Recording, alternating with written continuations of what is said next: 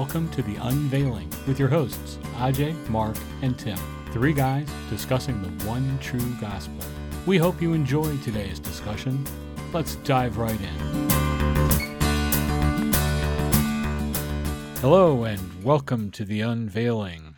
This is episode 38, and we're calling it, well, we call everything pretty much the same thing. It's all about Jesus. But today we're going to talk about the law versus being filled with the Holy Spirit and walking in that spirit. Um, I haven't come up with a catchy name yet, but uh, we'll, we'll, we will before we release it. So, anyway, tonight, uh, our usual hosts, Ajai, Tim, and we are without Mark tonight uh, Mark had to address some family business. So we're going to go ahead and move forward. So, Ajai, let me say a couple of things and then you can repair that and move forward. But uh, we're going to be talking about one of the big differences between the law and the Old Covenant and the New Covenant is the Old Covenant was very focused on us, ourselves. It comes from a very self point of view. Um, I think you've used the term, it's self conscious while the new covenant is much more in fact completely spirit and jesus focused. So that's a huge difference. And i want to you know we're going to talk about that and maybe a little bit more as we move through tonight's episode. So you know i've said my my opening bit. Ajai why don't you get us started? Yeah tim by way of summary uh, if i may summarize what you were saying uh, in a more concise manner i would say the law makes us self conscious, whereas grace makes us Christ conscious. Much better. So we would like to kind of dig a little little deeper into this today and see where it takes us. So it's interesting, right? You know, if you ask an average believer, what is John 3:16? Right? Everyone says, For God so loved the world that he gave his only begotten son. But Tim, I don't mean to put you on the spot, but uh, can you tell me what all the 10 commandments are? I don't think I could actually recite all 10 commandments. I can probably I will pro- I know the first one love the God your Lord your God and I know the third one is respect your honor your parents, your father and your mother. And I know there's don't murder, don't lie, don't cheat, don't bear false witness, don't covet your neighbor's rear end. I just don't know what order they come in and I probably missed 3.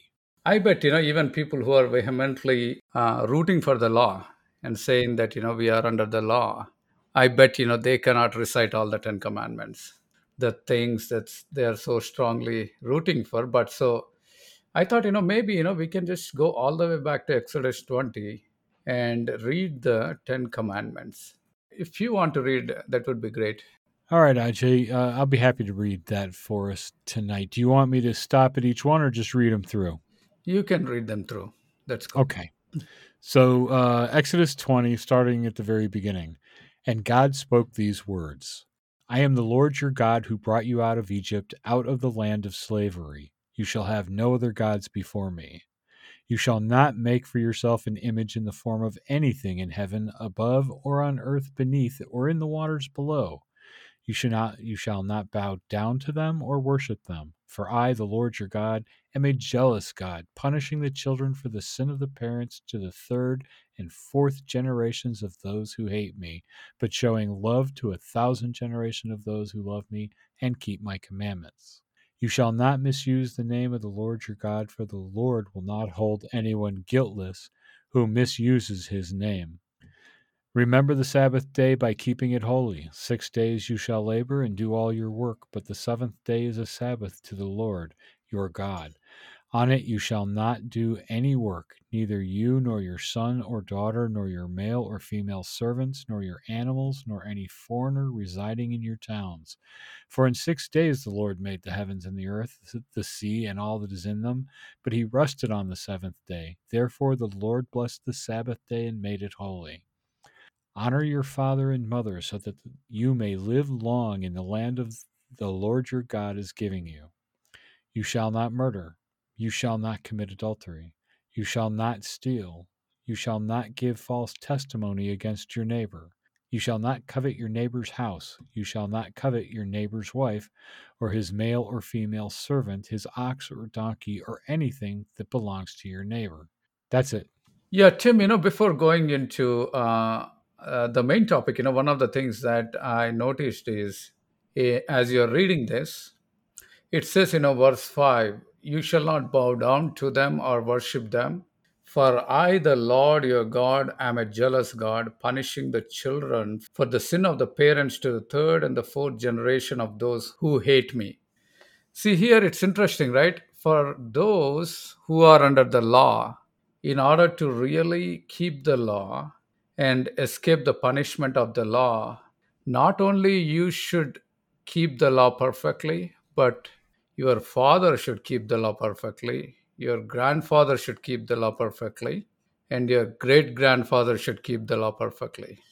So even if you kept the law perfectly, it could be, you know, your great grandfather's sin might come and catch you. So I thought as you're reading it, I thought it's interesting. Wow. It's it's so tough for us to keep it and we're expecting our ancestors to have kept it all well too. That's uh Yeah, that's a lot of stress and burden when you're not directly involved. yeah, yeah. So it clearly says, you know, punishing the children for the sin of the parents and to the third and the fourth generation of those who hate me. So it's very interesting. So I think the main point is right here if you look at the 10 commandments, every commandment starts with you.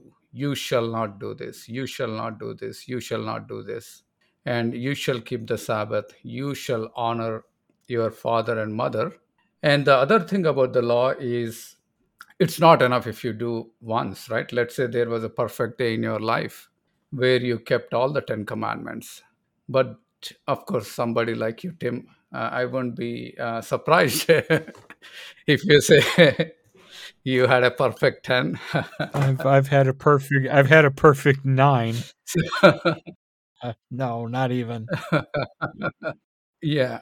But, you know, it's not enough. Day in and day out, you have to keep it. Because, you know, the Bible says in, uh, if you go to Galatians chapter 3, let's jump to Galatians chapter 3 real quick. Galatians chapter 3, verse 10. For all who rely on the works of the law are under a curse, as it is written, Cursed is everyone who does not continue to do everything written in the book of the law. You know, the key word is continue to do. So, day in and day out, you have to keep the entire law. And then, even to the point of death, even just before dying, you should be perfect, right? Only then you are justified. Otherwise, you're cursed. That's what the Bible says. Cursed is everyone who does not continue to do everything written in the book of the law. And not only that, right? So, James says that if you broke one law and kept the entire law, you know, you are guilty of breaking all the law. So, you have to keep all the commandments perfectly all the time. So it's not like a grading system, right? Oh, okay, I kept 99% of the time and I kept nine of the 10 commandments, uh, 99% of the time. You know, in the usual school system, you get some grace marks, right? Okay, this kid is like 99% of the time is good. Okay, let's give him some give him some grace marks. It's not like that. Tim, I think you were going to say something. Go ahead. No, I was just agreeing with you, Ajai. It's uh, the fact the fact that we have to keep them all. It's and I've seen preachers preach on specific things and then uh, come out of it and gone, okay, I got those things straight. You know, I haven't murdered anybody today. And then, like we talked about last week, Jesus comes along and says, "Well, if you got mad at one of your brethren, you've you've committed murder." It's like, oh man, Yeah. you can't. You just there's ten things. You think ten. Th- you think in your mind ten things. This should be simple, and Yep. no, it's it's impossible. It is impossible. Yeah, yeah. And another observation, you know, even just as you're reading, you know, I'm observing all this. I didn't plan on saying all these things, but one of the other observations is there are external commandments, there are internal commandments, right? There is probably one commandment we all say, okay, yeah, we all kept it. Hopefully, right? You know, uh, the you shall not murder, right? Right. As far as I know, I did not literally kill anyone, so I think I'll probably check my box on that. And truly, under the old covenant, uh, okay, I really checked it because it simply says you shall not murder. But if you go further down, it says you shall not covet.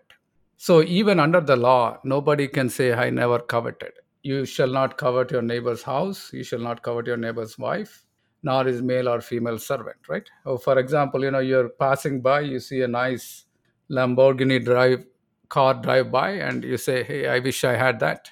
Even that is breaking the law. So mm, Exactly. You know, I got a neighbor who's got a beau- beautiful outdoor setup on his patio with three or four screens of t- of TV, and I'll go over there once in a while and watch football with him. I mean, I've got a I've got a, a outdoor patio and pool and stuff. Mine isn't set up like that, so every once in a while I'll catch myself going, "Wow, it would be really nice to have this at my place." And it's like yeah, that's yeah, that's it's as simple as that. You're not even Yeah. sitting there going, "How can I take this from him?" or "How can I scheme to get this in some other way?" You are literally just saying, "This is really nice. I wish I had." right, right. And the thing is, you know, the more you try not to do that, the worse it becomes. Just try try not to covet and see how it goes. it's the old it's the old don't think about purple monkeys for the next Right, five minutes right. routine you can't now that it's been put in your head you can't help but think about purple monkeys and we've said before it's not necessarily the act of sin that got us in this position but the knowledge of that sin and then knowingly breaking it Exactly. Yeah. it's you know don't think about coveting don't think about uh, you know making a graven image Uh, well if you hadn't Yeah. said anything i might not have ever thought of it Yep. Yep. And that takes us right into the New Testament, Romans chapter 7. well before we go there i just want to add something i'm sorry Yeah. for interrupting No, no, no. Go ahead. but, Go ahead. you know we we're kind of centered on the 10 commandments because that's the one i think everybody everybody knows 10 commandments right but there are 613 more rabbinical laws. And where did those come from? Those came from the Israelites asking their rabbis, their teachers, well, what about what about this situation? What about that situation? And every one of those 613 additional rabbinical uh, issuances became laws in their own right, works, if you will, and again are really centered and focused on my behavior, what I do, and then in some cases even as far as what I think, what I feel, etc. So it's not I mean 10 bad enough. We know we can't keep those, but now there's 613 more. Holy cow. Yeah. Yeah. In fact, I bet they keep adding things to those 600 depending upon, you know, the changing times. I was, I once heard, you know, I do not know how true that is, but they have some weird laws, right? Like if you go in an elevator on a Sabbath, right? You are not working, but if you actually uh, press the button, that is a work. Oh my goodness. So, so they have elevators, you know, that automatically stop at every floor and then take you and the doors open automatically, something like Wow. that. wow. That's well okay. Now we we weren't raised under that, so you know it's I can't imagine it, but I'm sure that there are some people out there yeah, who may have have been raised under this and if you guys want to correct us please feel free or, or enlighten us that would be great yeah, yeah. but uh, yeah that to me is i can't do 10 i don't even want to talk about the rest yeah, so I think the point we are making is there is no end to the law, right? They only keep adding, piling up on more and more as the times change, as we live by, because every action of ours we have to interpret in the context of the law and decide whether we are breaking the law or keeping the law.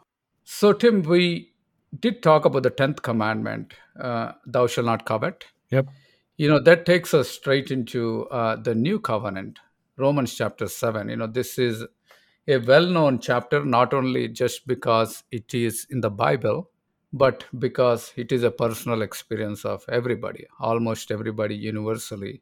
It is a personal experience. In fact, because of that experience, we all finally come to uh, Lord Jesus Christ and come to grace. But you know, I also uh, one of the things we said is law makes us self-conscious, right? It's all about what I have to do because the whole law is dependent on me. If I keep the law, I am blessed, and if I break the law, I am cursed. Is as simple as that. Tim, before jumping into Romans chapter seven and reading a few verses. I don't know if you have something to add here. No, I just was thinking uh, back to my youth, which you know it's very hazy for me. I'm kind of old, but I uh, I remember that um, I learned young that I couldn't keep all those commandments, and I knew I needed some sort of help. And I I did come to Jesus at age 12, but even from that point until probably 10 years ago, I didn't completely understand what I think you're about to delve into, and I'm excited to, to be able to share that and, and hear what you have to say. That's awesome. Awesome, Tim. Yeah. Yeah. In fact, you know, one of the things, the, you know, in Romans 7, uh, starting from the middle of the chapter, we have this experience of a man who is trying to keep the law. So, one of the common questions that uh, is asked is, hey, either, who is this talking about? Is it talking about a Jew or a Gentile, or is it talking about a believer or unbeliever? But the thing is, you know, it doesn't matter regardless of whether you're a Jew or a Gentile, whether you're a believer or unbeliever, as long as you go under the law, as long as you put yourself under the law, you will uh, you will experience whatever is explained here. So we can let us just uh, look at Romans chapter seven, and I think I will uh, start from verse seven. What shall we say then? Is the law sinful? Certainly not. Nevertheless, I would not have known what sin was had it not been for the law for I would not have known what coveting really was if the law had not said, You shall not covet. You know, Paul directly jumps to the uh, commandment that gives us the most trouble, right? yep. He did not pick uh, one of the top nine, but he picked the one that everyone breaks. Yeah. So he is directly getting to the heart of the matter. And he is saying, For I would have not known what coveting really was if the law had not said you shall not covet. So it's a lot like we keep bringing up this analogy. If there's no speed limit signs on a highway, you don't know what the speed limit is, therefore you can't break it. I mean, um, that's it's again. I think I mentioned this early. It's the knowledge of the law brings us understanding of our inability to keep the law. Exactly. Yeah. Yeah. Just reading a little more, for I would have not known what coveting really was if the law had not said, You shall not covet. But sin, seizing the opportunity afforded by the commandment, produced in me every kind of coveting. For apart from the law, sin was dead. Once I was alive apart from the law, but when the commandment came, sin sprang to life and I died. I found that the very commandment that was intended to bring life actually brought death. Oh, that's a tough one for as a parent of four kids.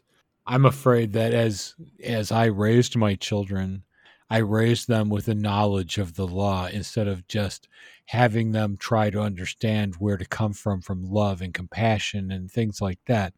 And I look back now and I go, wow, I probably could have done a lot of things different and better. I'm not saying there isn't discipline and, and stuff like that, but I am saying that I kind of placed the law on them instead of placing the love of Jesus and, and God upon them.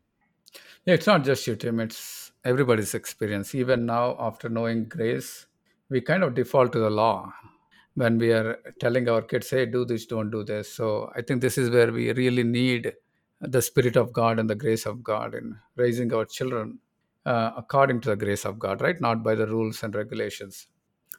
So moving forward a little bit, I found the very commandment that was intended to bring life actually brought death. So, one point to make here is the actually law is intended to give life. If there is somebody who can perfectly keep the law, the reward of keeping the law is life. So, and if you break even one commandment, the reward is death. But if you are able to keep all the law, then then God is obligated to give you life. So that's how the law works.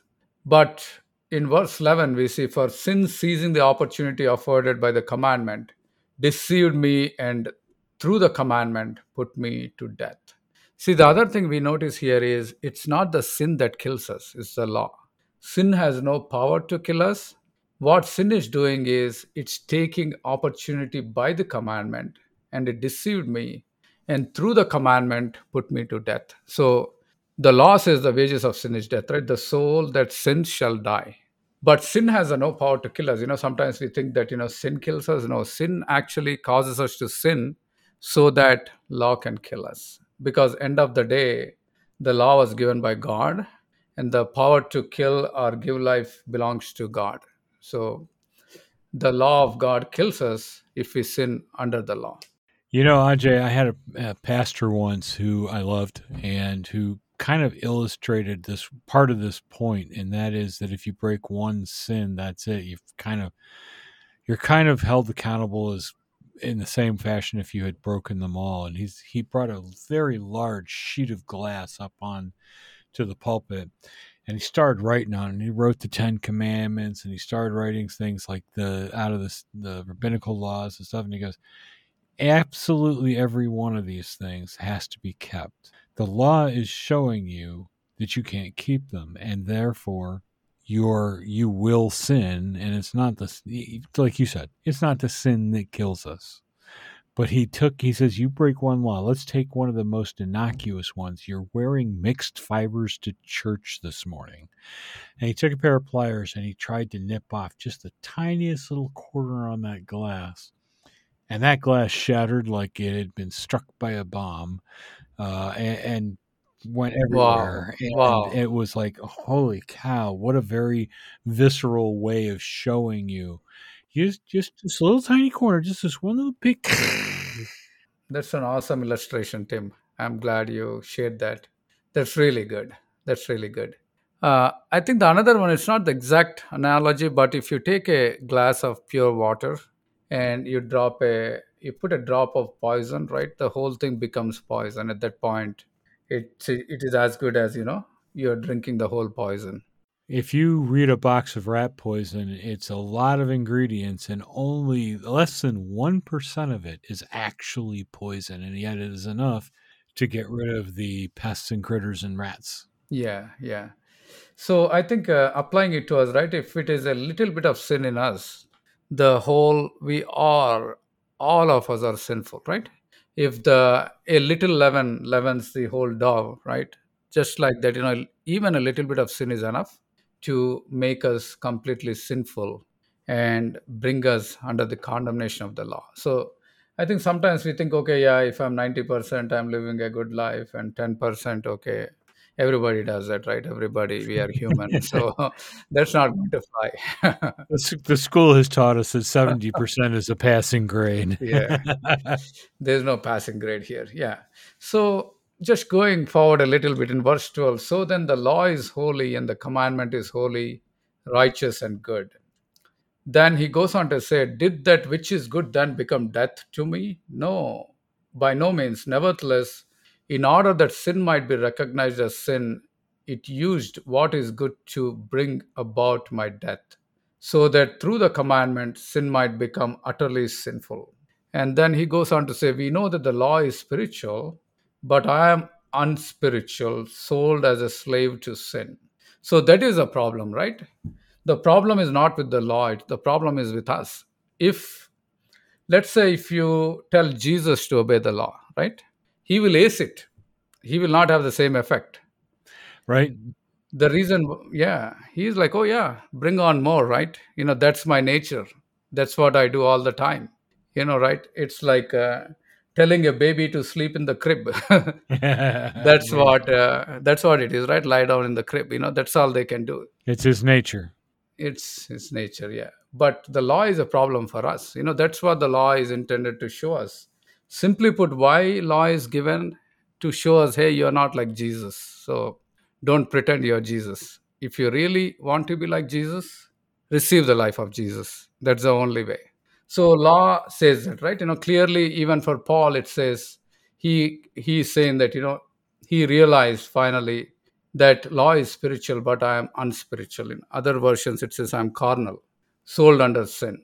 I do not understand what I do, for uh, what I want to do, I do not do, but what I hate, that I do. Yeah, that's a, that, and I've seen that so many times in my own life, and it's and it's difficult. But you know, we've been talking for quite a while about the bad, not the badness of the law is good and holy and just according to Paul, but uh, it's it's time for us to start saying, okay, so what's the answer to all this? Yeah, yeah. And I know you're in it. I know you're in it, and uh, but I'm Yeah. I, am starting to get excited. Tell me, tell me, tell me. Yeah, yeah, yeah. Just if you can hold off for a couple of more verses, Okay. we'll okay. get there. I think we have enough time, so we should be good. Uh, so, all right. So I'm just reading here, right? Even in fact, I'm getting excited reading this. It's been a while I actually read this.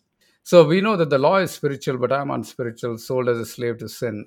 I do not understand what I do. For what I want to do, I do not do, but what I hate, I do. And if I do what I do not want to do, I agree that the law is good. So some people say, oh, yeah, law is bad. No, we are not saying law is bad. We are actually agreeing that the law is good because we are doing something that we do not want to do. As it is, it is no longer I myself who do it, but sin living in me. For I know that good itself does not dwell in me, that is, in my sinful flesh. For I have the desire to do what is good, but I cannot carry it out. For I do not do the good I want to do, but the evil I do not want to do, this I keep on doing. Now, if I do what I do not want to do, it is no longer I who do it, but sin living in me that does it. Then he goes on to say, uh, So I find a law at work. Although I want to do good, evil is there within me. So he is here referring to the sin that dwells in us, right? Here, when he's saying, I find a law that is at work, he's not referring to the law of God. Obviously, he's referring to that law in him that is, even though he wants to do good, he's ending up doing bad, right? It's like uh, the law of gravity. No matter how much you want to fly, you will fall flat, right? There is this law of sin pulling us down. No matter how much we want to rise above the ground, we just fall flat on our faces because in our members, that's what he is saying, right? For in my inner being, I delight in God's law. Here he is referring to the law of God. But I see another law at work in me. He's talking about in my members, waging war against the law of my mind and making me a prisoner of the law of sin at work within me. So I just have a question. Uh, you guys can't see us because it's an audio podcast, and I'm raising my hands and stuff. Um, so the the idea of um, I this I want to do, but I don't do, and this I don't want to do, but I do do, and that's the sin in us. That's really the flesh, the old nature, the sinful nature of being a human being that hasn't been saved, right? Yeah. yeah. So that's that's it's not saying we can't control it, but we can't control it all the time. We can't control it to the level to which it needs to be controlled. We just don't have that ability in the flesh of ourselves. Yeah, Tim, you know, like you said, you know, we all have this uh, sinful nature. And the Bible says, you know, sin dwells in our members.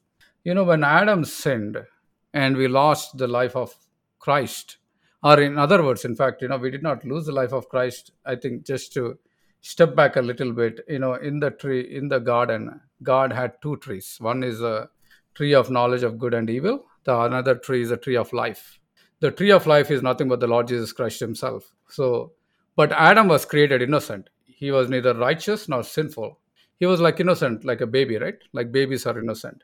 So he had the choice of eating from the tree of life and partake of Lord Jesus Christ himself and partake of his nature, or he had the choice of you know eating of the tree of knowledge of good and evil and die and just come under the reign of sin.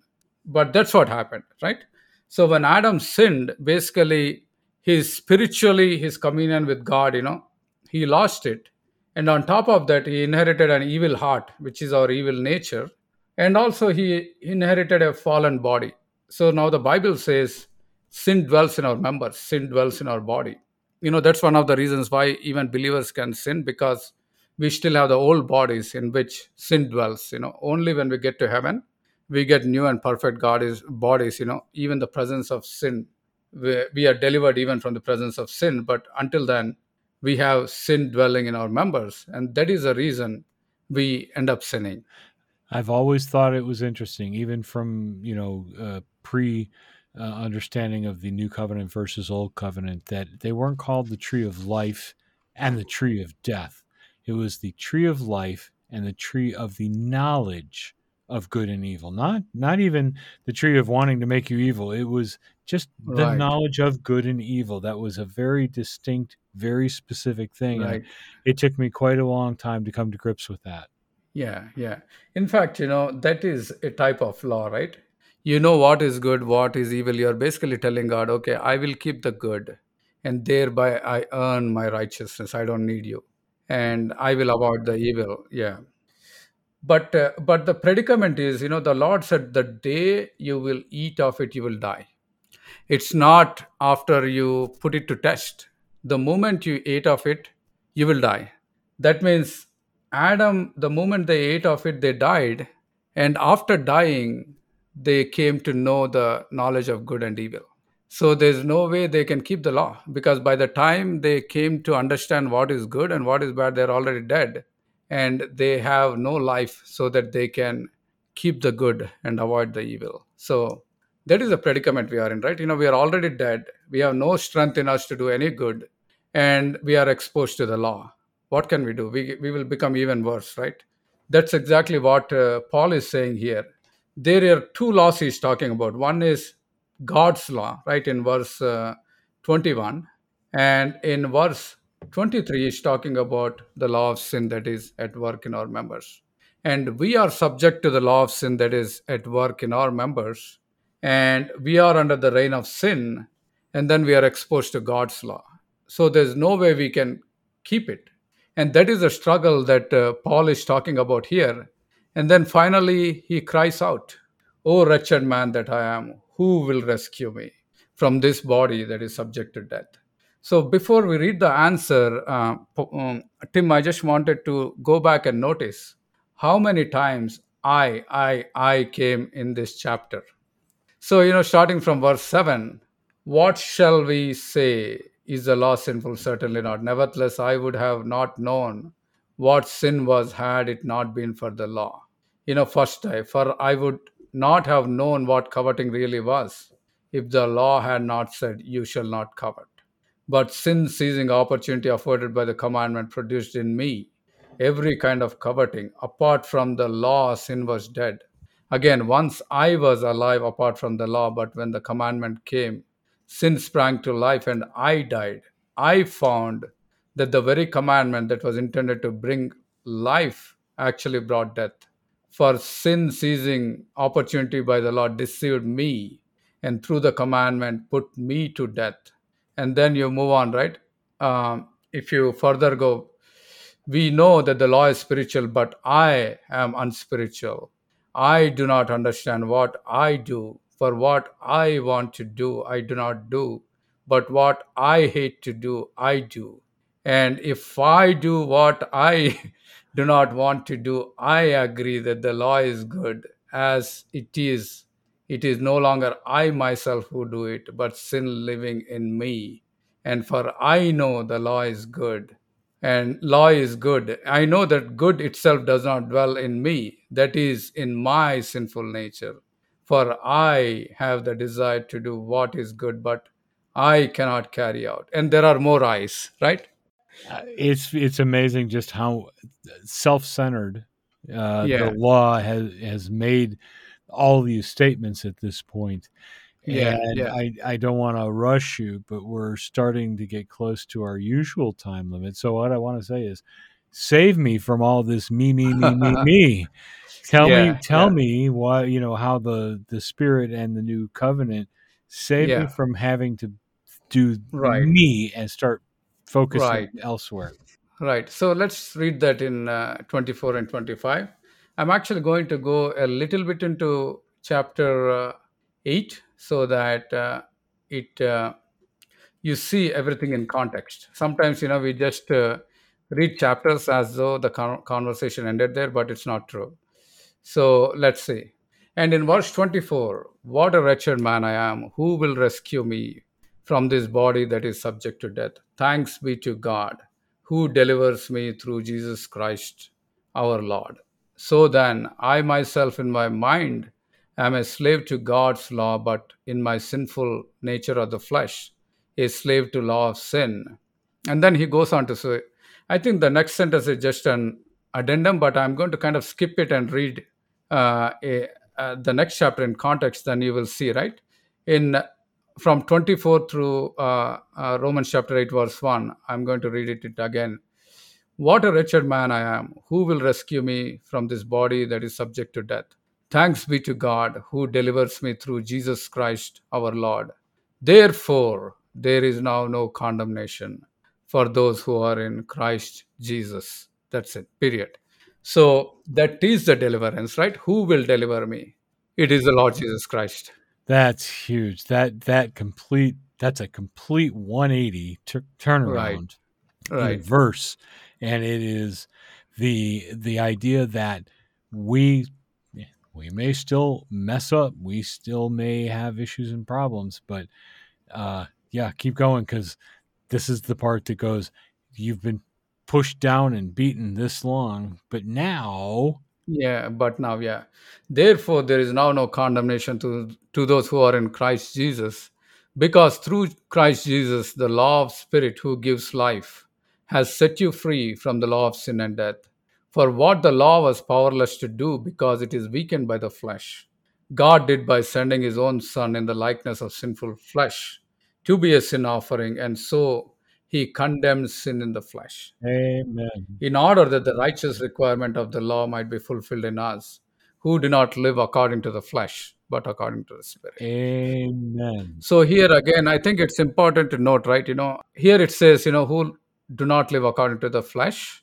Again, you know, people default to interpreting this, oh, who do not sin, right? That's not what it is. The whole point is we could not keep the law, we could not keep ourselves from sinning. So, what it is saying is not living according to the flesh is not living by the works of the law, but living by the grace of our Lord Jesus Christ. So, if you are not living by the law, but living by grace, there is no condemnation because the law of spirit of life has made me free from the law of sin and death.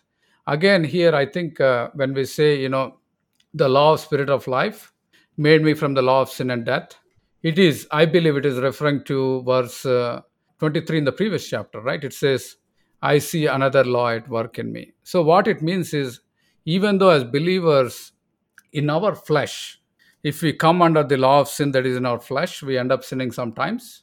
There's no condemnation. And we do sin sometimes. I mean, I uh, I don't want to make things too personal, but late, earlier, I guess last week, I had a bit of a frustration moment and meltdown with two of the people I respect and love the most, Ajai and Mark. I I literally just unloaded on them about something.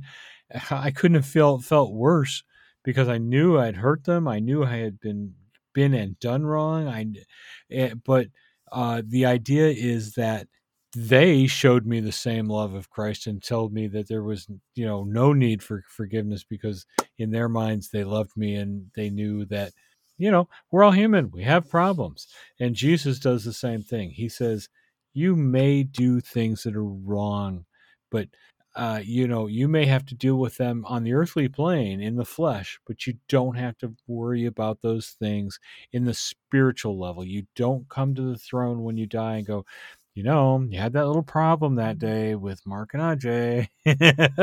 you know, I'm I can I can get your forgiveness and repair our relationship, which is necessary in the earth. But with Jesus, I can go, Lord, just keep working on me and keep working through me and help me put my flesh aside. Totally, Tim. And of course, you know, as a matter of fact, uh, I did not feel like, you know, that was a big thing or I was offended. But I think it's your gentleness that's causing you to feel like that. So, that aside, but I think the point we are making is we are, even though we have this law of sin and death in us, in our members, especially as believers, and even though we might come under the power of it and sin, but we are free from condemnation. That's what it says. You know, the law of spirit of life has made me free from the law of sin and death. That means even though in our flesh, in our body, we sin, we do not die again spiritually because the law of the spirit of life that is in our spirit is greater than the law of sin and de- death that is in our members. So, because there is no condemnation, even if we sin, we do not die again.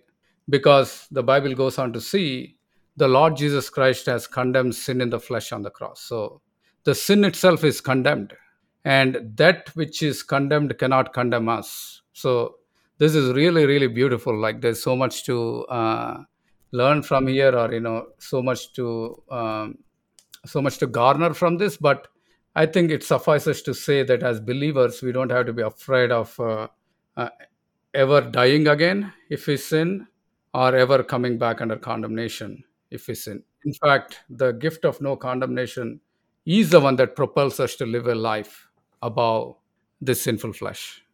There's a lot we could unpack in all that, Ajai, but unfortunately, sadly, we're coming up on the end of our time uh, for a normal episode. So, what I want to do is I want to quickly say that if you accept Jesus and you, you know, you have understood and believed that Jesus died on the cross for our sins and that we are no longer sinful people, you may still do wrong things. This is after you become a believer. You may still do wrong things. You may still have things to face on this earth. You may have to repair relationships. You may have to, you know, address situations and walk through them because the earth is still the earth. But when we die, when we go to heaven, there's going to be a judgment for everybody, even Christians. And we're going to stand before the throne. And he's going to say to those who believed in him, I see nothing wrong with you because all I can see is that you accepted my son and you're covered by the blood of Jesus. Well done. You enter into eternal life. Ajai, that's my wrap up. I'm going to let you go ahead and do your wrap up. So, Tim, I have to, it might be a hair split, but uh, I have to disagree with you a little bit. So, the Bible says, you know, we are not coming to judgment at all. So, on the great day of judgment, the people who are standing are those who are not in Christ. In fact, I would say if we are already in Christ and we are seated already in heavenly places in Christ Jesus, so when Christ is judging the world, where would we be? Are we in front of Him or are actually with Him on the throne? So, I tend to believe we are in Christ, right? Actually, judging the world. In fact, um, somewhere the Lord Jesus says, you know, his disciples will judge the world. So I feel like, you know, we will never come into judgment. But again, that's probably a hair split. Uh, but uh, I thought, you know, there's so much more joy in knowing that we don't even stand before the judgment throne. So I just wanted to say that. I don't mean to disagree with you on this. Yeah. I should have prefaced what I said with this is what I believe because that was an Yeah, opinion, yeah. not something I could back up scripturally. So what I will say is I'm sure you and I will talk about this over time and we'll revisit this on the podcast sometime in the future. But we don't have 100% of the answers and even we don't necessarily agree on 100%, but here's what we do agree on. When we believe on Christ, and we do as Paul said, and we said we are determined not to know anything but Jesus Christ and Him crucified. We are delivered from the knowledge of the of good and evil, and that we are no longer condemned by it. And I think that's especially since we talk so much about sin and the I, I, I. This is no longer about us. It's about what Jesus Christ did for us, and we can rest in that, and we can move in that, and then we can continue to talk about the details. Yeah. So, Tim, I know we are at time, but just I'll take 10 seconds to give a wrap. Uh, so, we saw that under the law, it's all about I, I, I, right? Yep. And um, when we turn to Christ Jesus, when we turn to the cross, right? The I dies on the cross. And then from that point onward, it's all Jesus, it's all Christ and Him crucified.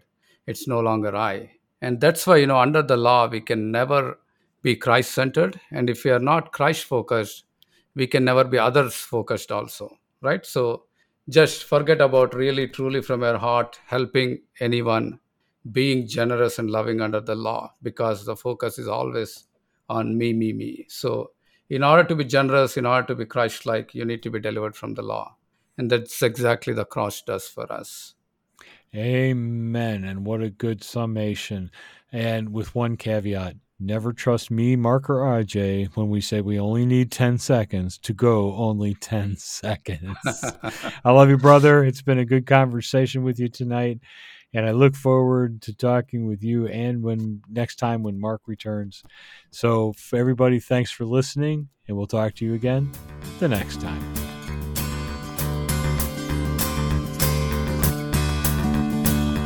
We would like to thank you for listening to The Unveiling. We hope you have enjoyed it enough to consider subscribing and sharing with others. We welcome your questions, comments, and feedback. You can reach us via email at theunveiledgospel at yahoo.com or find our Facebook page at The Unveiling Podcast. For Ajai, Mark, and myself, God bless, and we will talk with you next time.